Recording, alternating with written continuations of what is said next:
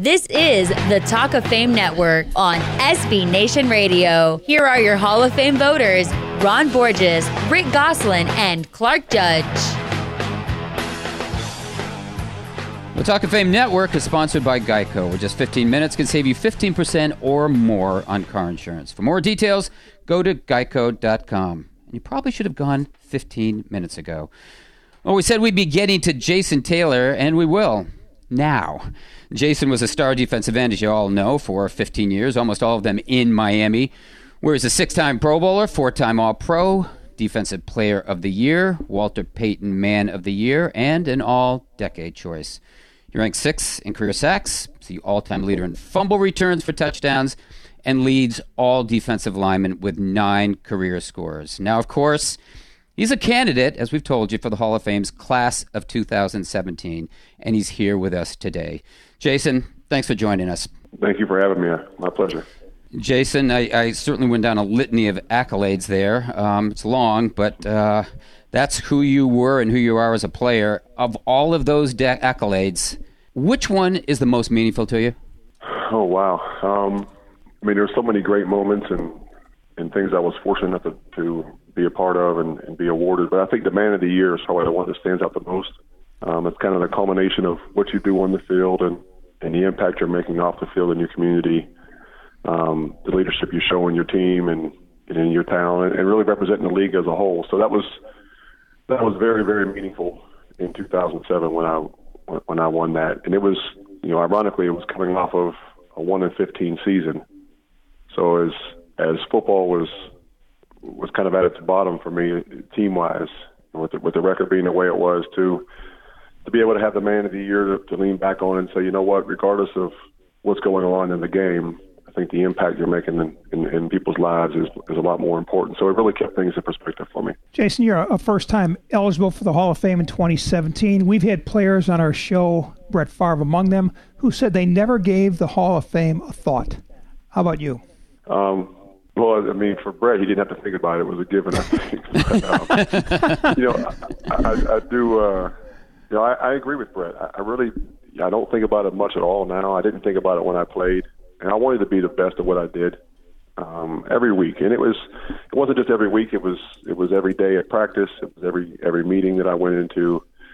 Um, every rep I took an individual drill, and and I coach youth football now, and I tell the kids the same thing. It's just it's the winning habit that I try to create, and and I focused on those things every day, and just kind of went out there and did my thing, and, and you hope your resume stands up for itself, and you know represents what you did in the field, but it, it's never it's never really in the, in your mind. It's you know the only thing you're chasing as a player, at least for me, was was the championship, and you know the the Hall of Fame, the the money that you make, all those things kind of come secondary to just trying to win. Yeah, Jason, the one stat that jumps out at me on your resume is not your 139 and a half sacks, which is quite impressive.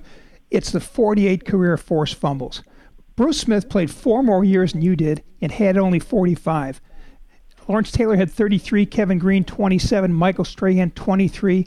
How did you master that art? Well, that was something I worked on all the time, and we did it as a team. I mean, the the coaches that I had a chance to play for, you know, Clarence Brooks, who, who may rest in peace, passed away not long ago, but we worked at it every day in practice. We'd have a, a quarterback dummy that had a little arm on it with the ball being there, and and I, I try to tell young guys nowadays, you don't have to hit the quarterback and take him to the ground for it to be a sack. If you knock the ball out of his hands, it's still a sack, and now you have a chance to make a game-changing play. So it was, for me, it was always yes, trying to trying to win downs, trying to win series, but find a way to affect the game and, and really change the outcome of the game.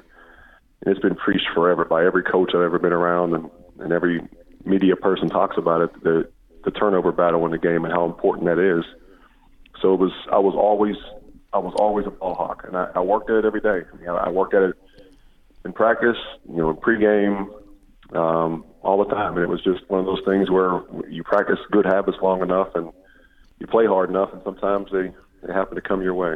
Jason, I, Derrick Thomas, I covered him as a player, and he told me he watched a lot of film of Chris Doleman on the strip move. And Derrick was very good, of course, at getting the ball out. Did you watch film of anybody? Um, I watched a lot of guys that you mentioned in, in the question with Strahan, um, obviously, Bruce Smith, everything Bruce Smith did. Derrick Thomas, you know, and just an amazing player, and and, and uh, obviously gone too soon. But I watched a lot of Willie McGinest, a lot, a lot of guys that that rushed the passer. I tried to find guys that were a little little lighter, a little smaller, because when I came in the league, obviously defensive ends were much bigger. So I was kind of I was kind of I was really different compared to a lot of the other guys. And then you start to find out ways to to figure out where the ball's going to be. So I'd watch tape on quarterbacks' release points, kind of where the ball is in, in, in the slot, whether it's down by their by their shoulder, up by their ears.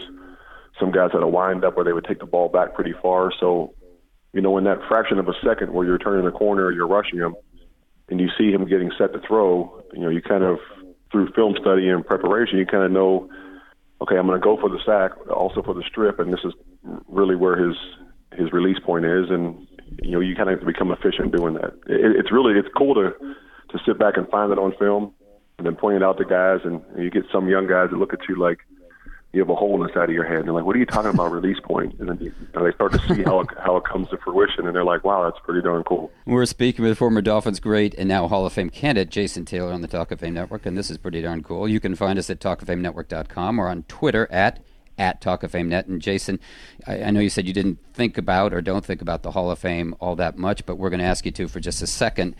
If you were to stand in front of Hall of Fame voters today, what would you tell them about yourself? Well, that's so unfair. that's such a such a hard question to answer. I'm, I'm so not that guy. But what, what would I tell him? Um, I'd probably say please to start off with, and then uh, you know, look, I went to work every day, tried to perfect my craft every day, and kind of beat the odds of of being able to make it as a 240 pound defensive end, you know, playing in the three point.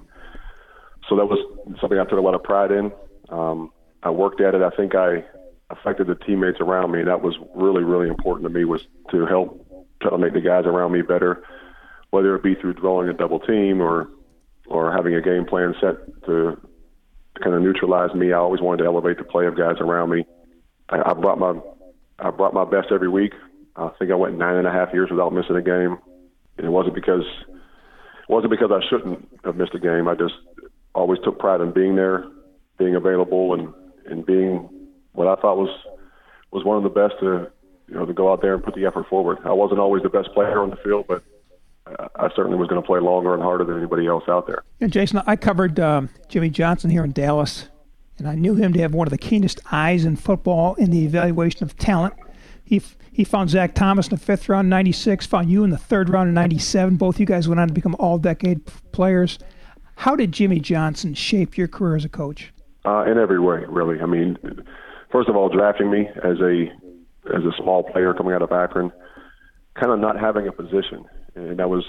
You know, I, remember getting to Miami and asking him where I'm going to play, and he said, "Your hand's going to be in the dirt, and just don't worry about the call. Don't worry about all the other stuff going on. Just play hard and find the football."